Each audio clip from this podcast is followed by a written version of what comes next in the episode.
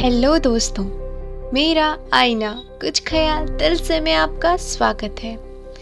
आज मेरी कविता का शीर्षक है, मैं खड़ी हूँ बाज़ार में खुद को तोलने। आइए सुनते हैं। मैं खड़ी हूँ बाज़ार में खुद को तोलने।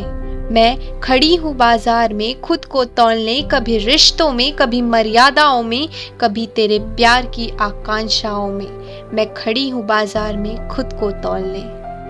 कि तुम यहाँ मेरे रंग रूप को देखते हो।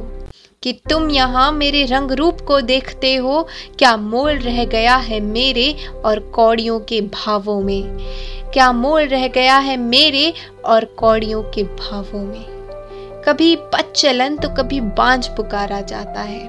कभी पच चलन तो कभी बांझ पुकारा जाता है। यही इतिहास युगों युगों से चला आता है। मैं खड़ी हूँ बाज़ार में, खुद को तोलने। कभी रिश्तों में, कभी मर्यादाओं में, कभी तेरे प्यार की आकांक्षाओं में। कभी जुए में हारा जाता है मुझे। कभी जुए में हारा जाता है मुझे। कभी दहेज की आग में तो कभी तेरे इश्क के तेजाब में झोंकी जाती हूँ मैं।